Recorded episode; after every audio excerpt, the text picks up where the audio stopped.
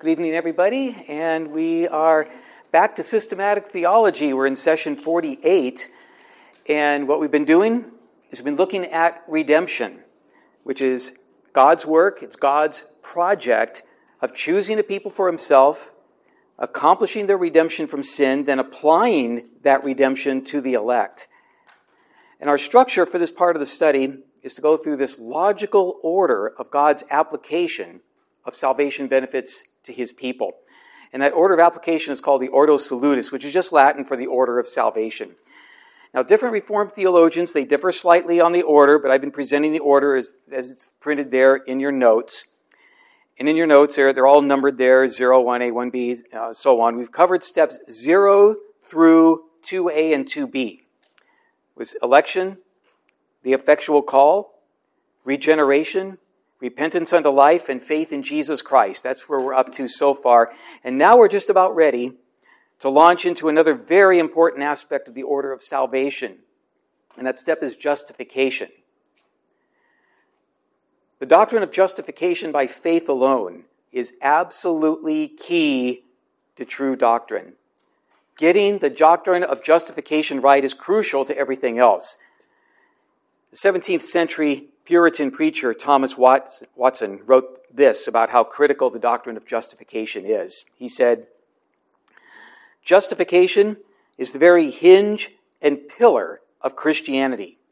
Any error about justification is dangerous, like a defect in a fountain.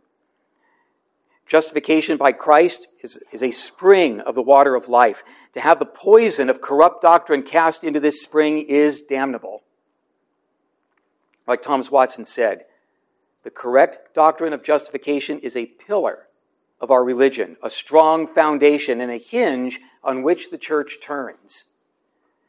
John Calvin wrote the same thing in his work called The Institutes of the Christian Religion when he wrote that justification is the main hinge on which religion turns. It's been said many times that Martin Luther proclaimed the doctrine of justification by faith as the article by which the church stands or falls. Get this doctrine wrong, and the church will turn in the wrong direction on everything else. This is one of the foundational doctrines that separates true religion from all the false religions out there in the world. A false doctrine of justification leads to the notion that we are somehow responsible for justifying ourselves, rather than the peace of knowing that Christ has justified us by faith alone.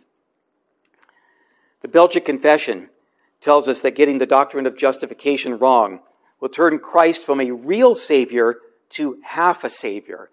And I'll quote from that confession. It says, Therefore, for any to assert that Christ is not sufficient, but that something more is required besides him, would be too gross a blasphemy for hence it would follow that Christ was but half a Savior.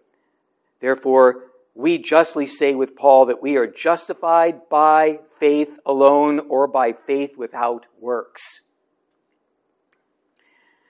Now, as an introduction to justification, I'm going to read first from the book of Job, chapter 25. Job, chapter 25. Man continually searches for the answer to the question posed several times in the book of Job in Job chapter 25, I'm going to be in verse 4. There's this question that's posed by one of Job's friends, Bildad. How then can man be in the right before God?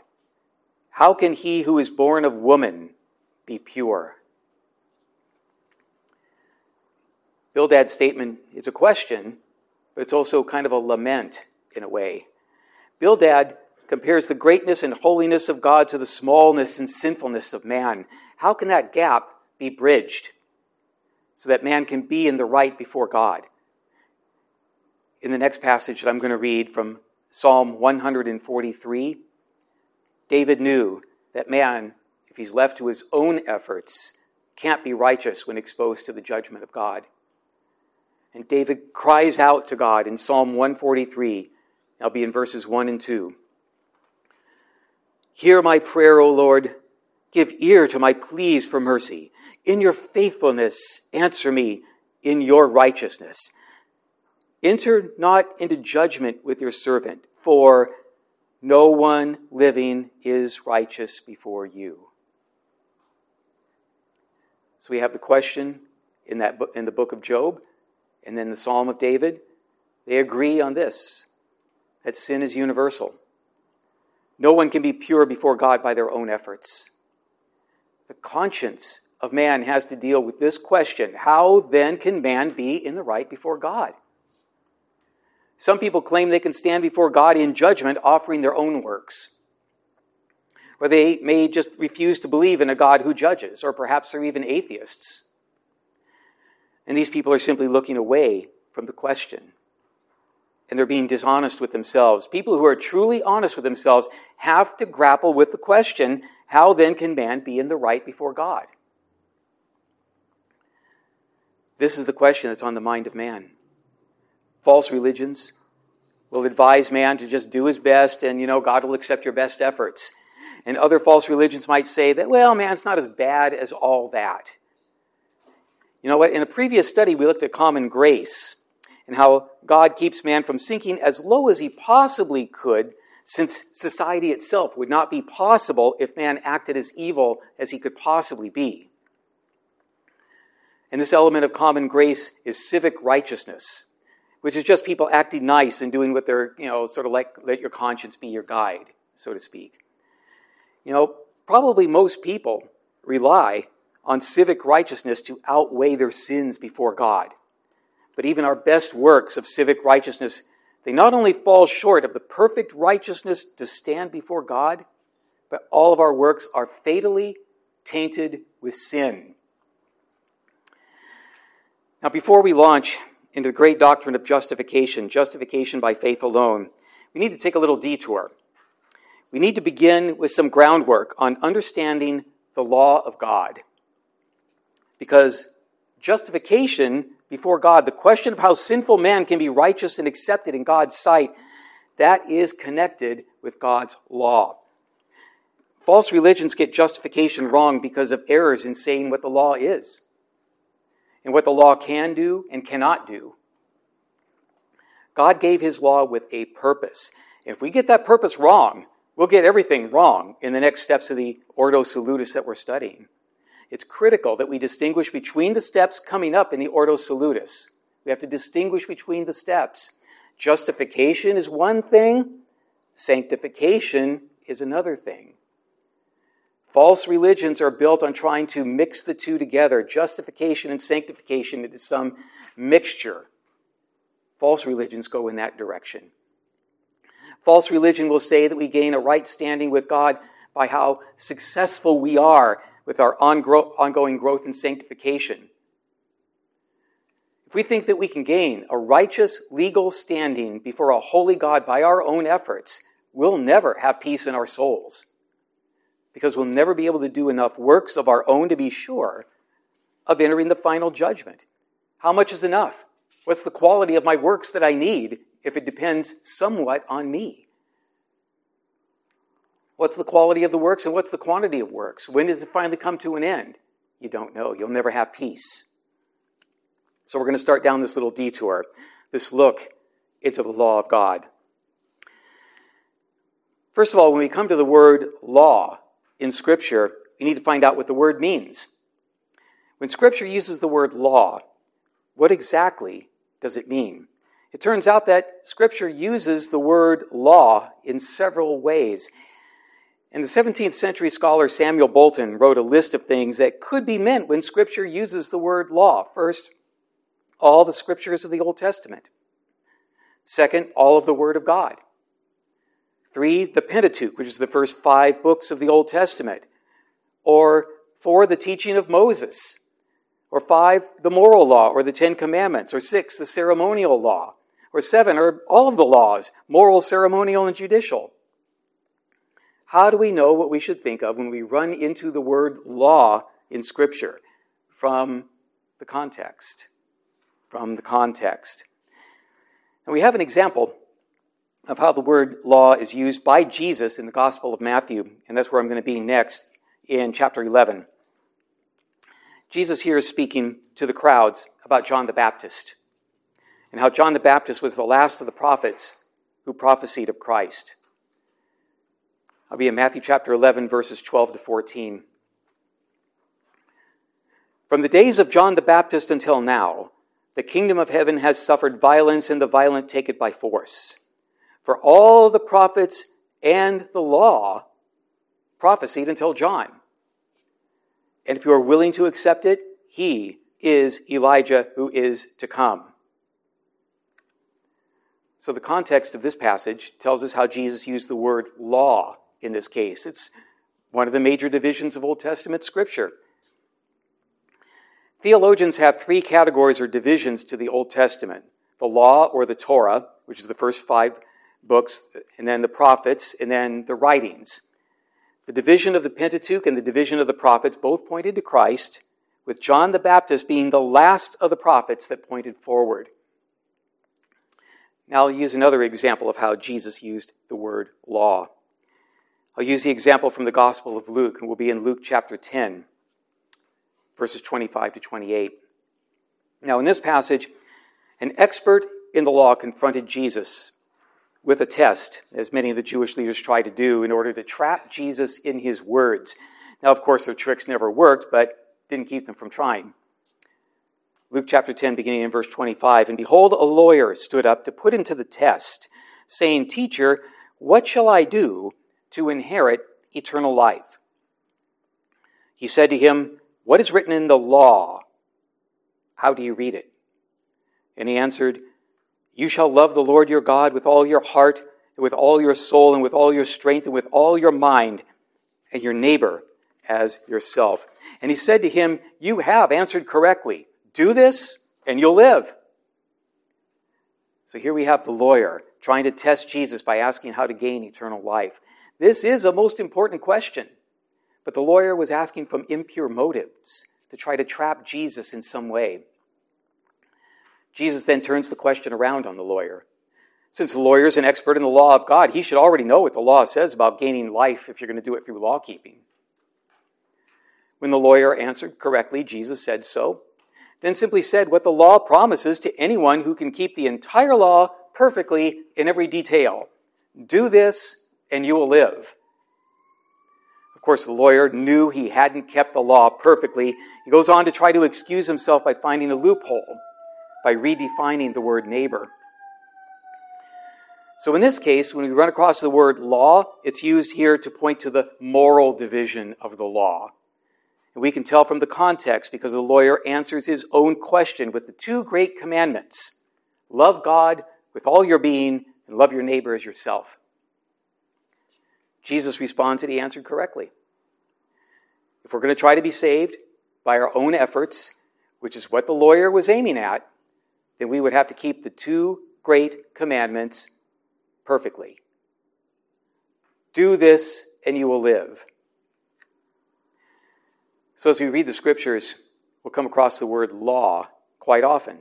And the first thing to do when we come across the word is to ask, what is meant by the word law in this passage? Remember, it's like I named off seven things it could mean. The way to find out is to keep reading. It's a good approach to start with. When you run across any passage that's difficult, keep reading. In other words, get the whole context. What's the main point of the passage? What's the main point of the chapter? What's the point of the book itself? Keep reading. Get the context. As we begin the step of the Ordo Salutis called justification, we'll find out that justification has much to do with the law of God. And that's the reason for this little detour into looking at God's law. The word law in Scripture can mean several things. But when it comes to justification, the focus is on the law delivered from God to Moses.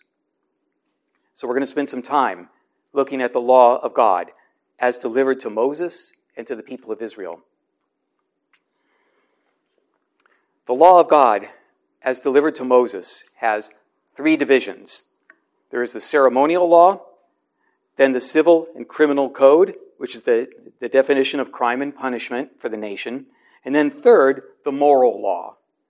Ceremonial law, the civil and criminal code, and then the moral law. Three divisions of the law of Moses. First, the ceremonial law. The ceremonial law governed how God was to be worshiped. In the tabernacle, in the temple, the holy days, the work of the priests, the laws concerning clean versus unclean, food laws, all the laws surrounding worship, the ceremonial law. Now, the ceremonial laws had several purposes for Israel. The ceremonial laws, first of all, were types and shadows of the coming work of Christ. And then, secondly, the ceremonies also distinguished and divided God's people from the surrounding nations. And this distinguishing and division is shown in Ephesians chapter 2, which is where I'll be reading from next. Ephesians chapter 2, verse 14.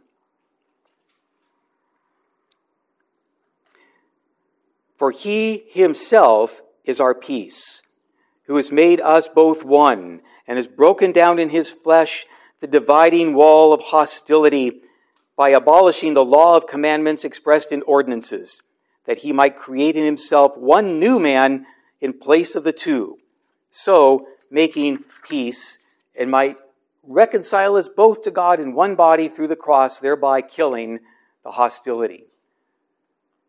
Here, Paul is referring to two groups of people, Jews and Gentiles. There was a wall of hostility in the Old Testament built between those two people, Jews and Gentiles, a wall, a high wall, an impenetrable wall of hostility. We have a wall in our backyard. It separates the backyard from the street. This is more like the Great Wall of China that separated the Jews from the Gentiles. Before Christ accomplished his work on the cross, there was this dividing wall of hostility between Jews and Gentiles. And that hostility came from the separation of Jews from the surrounding nations.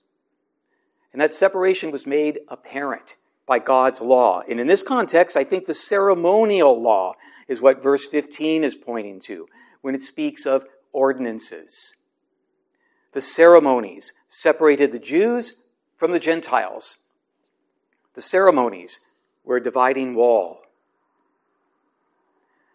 So the ceremonial division of the law served several purposes.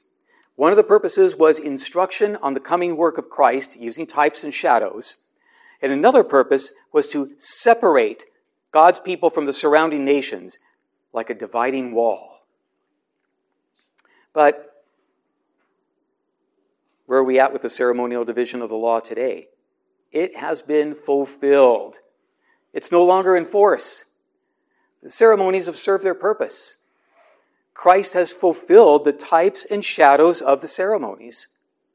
And also, God has placed believing Jews and believing Gentiles, all who are saved by Christ, into one body.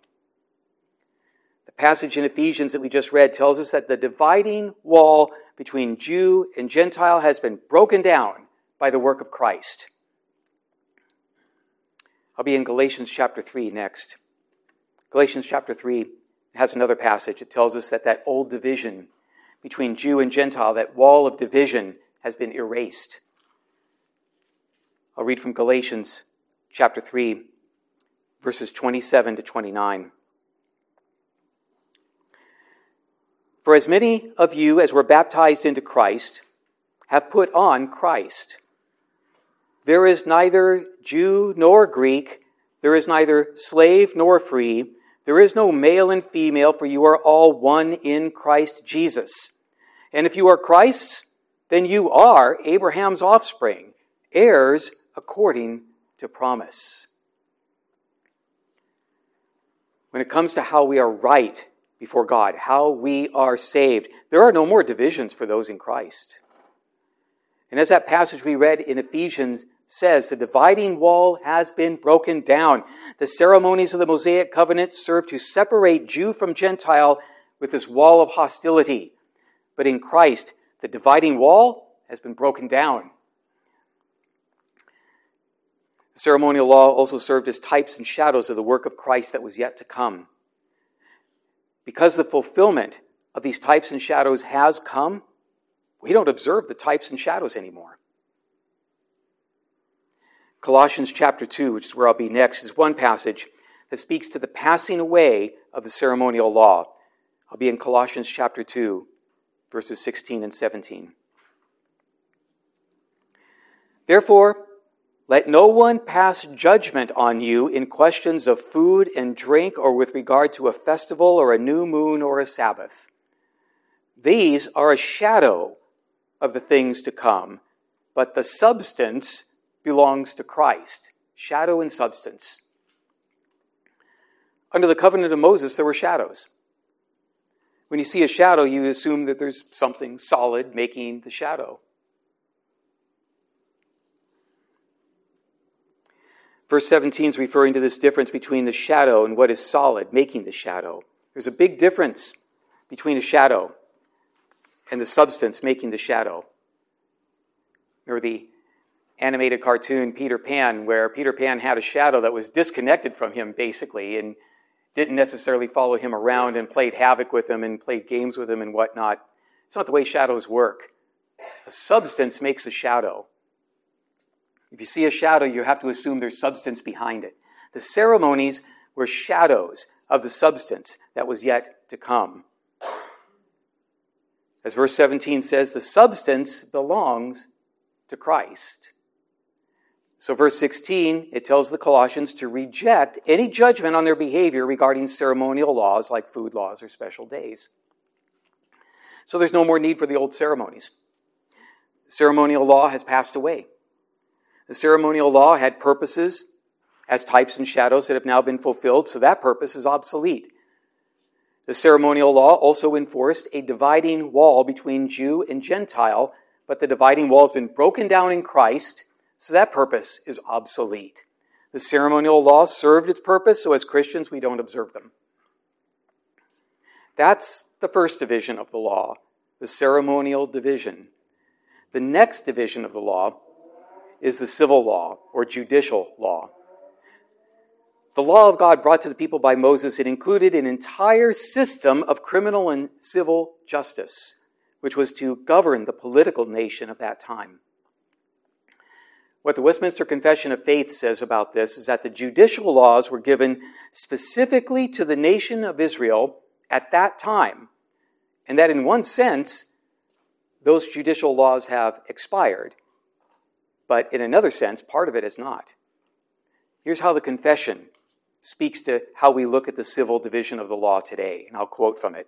It says, To them also, in other words, to them, the nation of Israel, the Old Testament, as a body politic, which means political Israel, he gave various judicial laws, which expired together with the state of that people, not obliging under any now further than the general equity thereof may require. General equity. Hmm.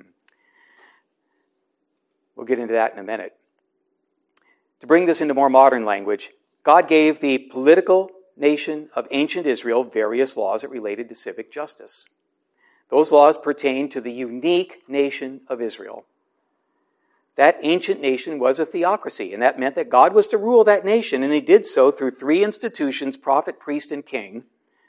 And the civic division of God's law governed the political rule of the nation. But that theocracy is gone. And the specific laws that governed it have, in the words of the Westminster Confession expired. But the confession does go on. And it says there's something called general equity, which the laws of the nations and the consciences of people are still responsible to uphold as a matter of justice. So, what does this phrase general equity mean? General equity means that there is an underlying principle or purpose to those civic laws that we read about in the Old Testament. There's an underlying purpose an underlying principle. The underlying principle still remains because God is a God of justice. God's purposes of justice, they haven't just gone away just because ancient Israel passed away. Now, the civic laws of Israel do reveal God's character and holiness. God still holds nations responsible for punishing crimes.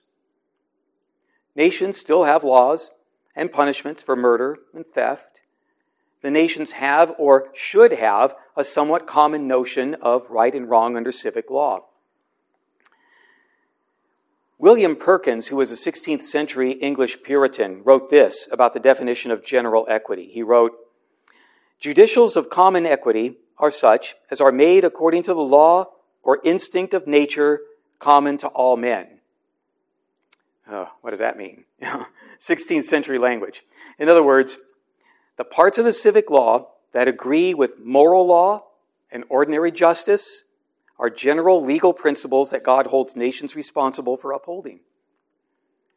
In previous studies, we looked at God's common grace to the nations.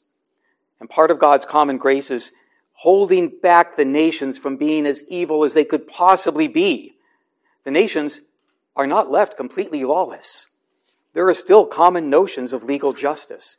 For example, one of the laws given by God specifically to ancient Israel was the law that if a married man died without children who could inherit the land, the man's brother was to take his widow as his own in order to give a son to the family line of the dead brother. This was a law given by God that was appropriate to the circumstances of the time in ancient Israel. It's not meant to be observed anymore. But on the other hand, the Old Testament also had laws against murder. Nations, in general, hold murder to be wrong and punishable, and the principle of general equity says that God holds nations accountable to enforce laws against, say, murder.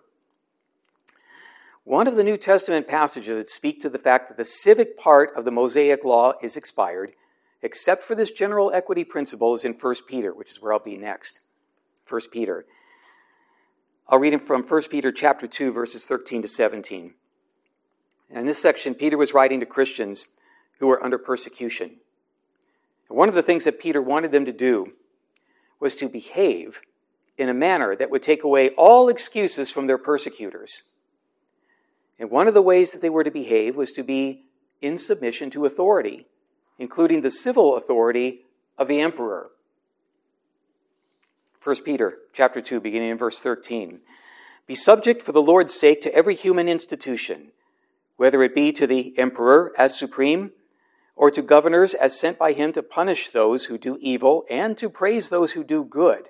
For this is the will of God, that by doing good you should put to silence the ignorance of foolish people. Live as people who are free, not using your freedom as a cover up for evil, but living as servants of God. Honor everyone. Love the brotherhood. Fear God. Honor the emperor. Part of the duty of Christians is to submit to civic authority. Our obedience is not based on whether the government has exactly the same laws as ancient Israel. Instead, our obedience is based on Peter's statement in verse 15 that we are doing good by recognizing that governmental authority is there to punish evil and praise those who are good. That is the concept of general equity, that government is to recognize general principles of good and evil and act accordingly. Is this perfect? Far from it. We still live in a sinful world. And Peter likely wrote this letter when Nero was emperor. And as bad as we sometimes see things, we're, we're not to the point where the government's as bad as Nero. What I want to point out from this is verse 14, where God's purpose for civil government in the nations comes down to two tasks punish evil and reward good. And even when governments don't do this very well, that is their God given task, whether they do it perfectly or not. The task of nations that are not ancient Israel is to enforce what we've defined as general equity. General equity is ordinary justice arising from a common understanding of moral law. The exact laws of ancient Israel expired because ancient Israel no longer exists as a civic nation. Now, modern Israel still exists from 1948 on, but it doesn't have the same government as ancient Israel. Now we're going to move on to the third division of the law as given to Moses. It's the moral law, the moral law. This division of the law, the moral law, is what separates sin from righteousness. The moral law is a reflection of God's character, and it's shown in the Ten Commandments. The Ten Commandments can be divided into what are called the two tables of the commandments. The first table is how we are to love God. The second table shows how we are to love our neighbor. I'll be next in Matthew chapter 22. And there in Matthew chapter 22, Jesus summarizes the content of the Ten Commandments in two great commandments. Matthew 22, verses 35 to 40. In this portion, the Pharisees send a letter or a letter, a lawyer to question Jesus in order to test him. One of these tests again. And one of them, a lawyer, asked him a question to test him. Teacher, which is the great commandment in the law? And he said to him, You shall love the Lord your God with all your heart and with all your soul and with all your mind. This is the great and first commandment. And a second is like it. You shall love your neighbor as yourself. On these two commandments depend all the law and the prophets. Now, the Pharisees, they had debates about how to rank the various laws by importance. But when Jesus is asked to rank which is the greatest, he answers directly and simply by quoting Deuteronomy 6 5. You shall love the Lord your God with all your heart and with all your soul and with all your mind. And this is, as in the original Greek, the megas command, the megas command, the great commandment. In addition to being the great commandment, it is the protos commandment, the first commandment. It is the protos or first commandment, not because there's a list that lists it first, but because it's first in importance. Then Jesus gives the commandment that is second on the list of importance you shall love your neighbor as yourself. Then in verse 40, Jesus tells the lawyer this On these two commandments depend all the law and the prophets. I like how the King James translates this verse. It reflects the original Greek by translating it like this On these two commandments hang all the law and the prophets. On these two commandments hang all the law and the prophets. All the other laws depend on these two great commandments as though they hung from them. Imagine in your mind for a moment the Golden Gate Bridge. It's a suspension bridge. The entire bridge portion is hung from cables connected to two great towers that are fixed to the, bedrock.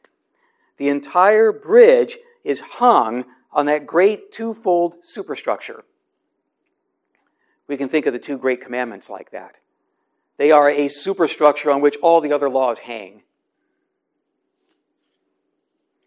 So, is the moral division of the law still binding today? We looked at the ceremonial division of the law. We saw that the ceremonial division looked forward to Christ in types and shadows. Well, Christ fulfilled the ceremonial law.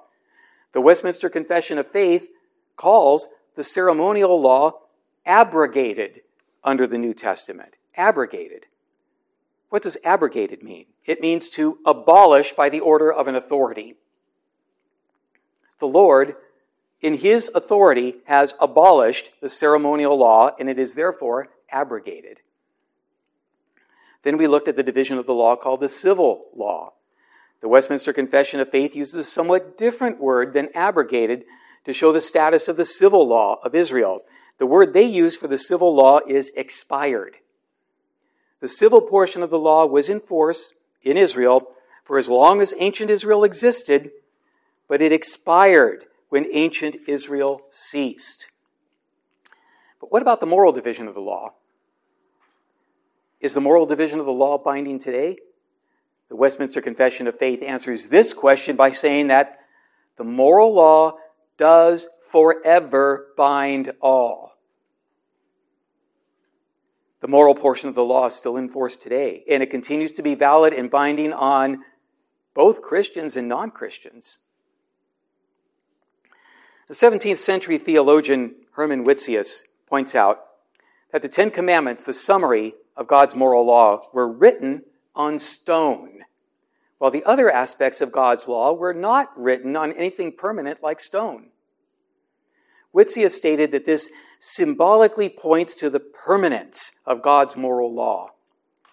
Witsius wrote this about the civic law and the ceremonial law. He wrote, The other laws which were to continue at least until the time of the restitution, in other words, the New Testament, and whose abrogation were at hand, were written by Moses on less durable material, not stone. In other words, the civic and ceremonial divisions of the law were temporary until Christ and were not written on permanent stone. Then Witsius goes on about the permanent nature of God's moral law. He wrote, But this moral law, which is of eternal obligation, was engraved by God Himself on stone. What Witsius was saying was that since the moral division of the law, the Ten Commandments, was permanent, this was shown in two ways. It was written in stone, and it was written by the finger of God. The 17th century Puritan Stephen Charnock wrote about the tables of stone being written with the finger of God and how that shows that the moral law is part of God's dominion or God's sovereignty. He wrote, The dominion of God appears in the moral law and his majesty in publishing it. As the law of nature was written by his own fingers in the nature of man, so it was engraved by his own finger in the tables of stone, which is very emphatically expressed to be a mark of God's dominion. It is not said of any part of the scripture that it was written by the finger of God, but only of the Decalogue, which is the Ten Commandments. Herein, he would have his, sov- his sovereignty imminently appear. The moral law of God is the permanent part of the law delivered by Moses. While the ceremonial portion of the law was fulfilled in Christ and the judicial part of the law expired with the end of ancient Israel, the moral part of the law remains. We've seen that God's writing the Ten Commandments himself on stone shows the permanence of the moral law and the sovereignty and dominion of God in placing mankind under the moral law. The reason that the moral portion of the law is permanent is because it reflects the character of God. A few minutes ago, we looked at how the entire law hangs from the two great commandments love God with all our being and love our neighbor as ourselves. The moral portion of the law fills in the details on the two great commandments. And these two great commandments, love God and love neighbor, reflect God's attribute of love. And we studied that divine attribute clear back in session 18. In that session, we defined divine love using three different wordings, and I'm going to go back and review those.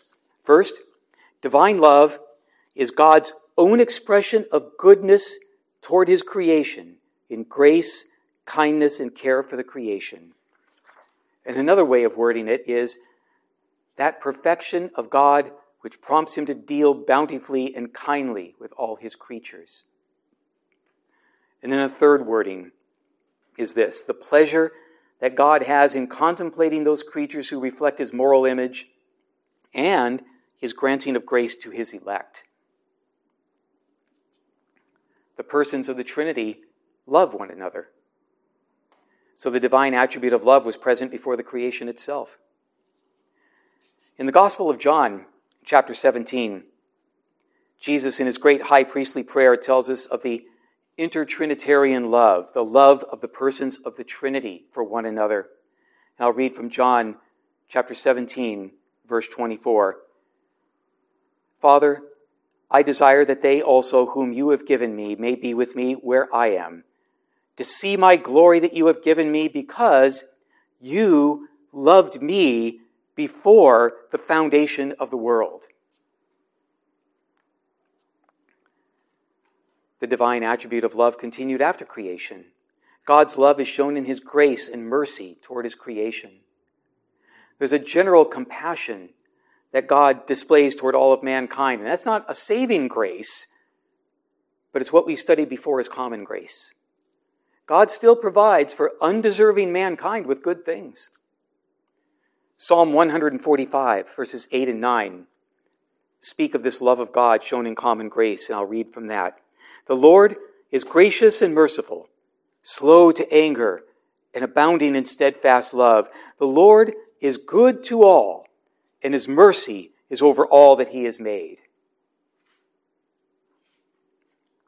When we studied the attributes of God over two years ago now, we learned that love is among God's communicable attributes. Communicable attributes, you might remember, are, are God's attributes that God can and does share with his creatures, and we as Christians were called to imitate it. God loves perfectly. And as Christians, we're called to imitate this in a creaturely way. In other words, a finite way, and in a way that increases over time. As Christians, we are sons of the Father, and Scripture tells us to imitate God's love. I'll read two verses to show the theme of this imperative. First, from the Gospel of Matthew, chapter 5, verses 44 and 45. Matthew 5, beginning of verse 44. Here in the Sermon on the Mount, Jesus tells us to love our enemies, and he also tells us why. But I say to you, love your enemies and pray for those who persecute you, so that you may be sons of your Father who is in heaven. For he makes his sun rise on the evil and on the good, and sends rain on the just and on the unjust. We are to love our enemies, those who we might think undeserving of our love. The reason is that you may be sons of your Father who is in heaven. And then next, Ephesians chapter 5. I'll read verses 1 and 2, where Paul repeats on this theme of our Christian love being an imitation of the love of God. He wrote, Therefore, be imitators of God as beloved children. Imitators of God as beloved children. And walk in love as Christ loved us and gave himself up for us, a fragrant offering and sacrifice to God. And we look closely at the words of verses 1 and 2, we can pick out several things. First, the grammar of the original Greek is a construction that is a form of Greek grammar called the present imperative. Now, for those of us who've been in home church fellowship for a while, we already know what the grammar of the present imperative means, what we've been studying for quite a while in home church fellowship. The imperative part means it's a command. That's what the word imperative means. We're being instructed or commanded to do something. Then we get to the present part of present imperative. The present tense modifies the command and tells us we're to follow this instruction as an ongoing habit.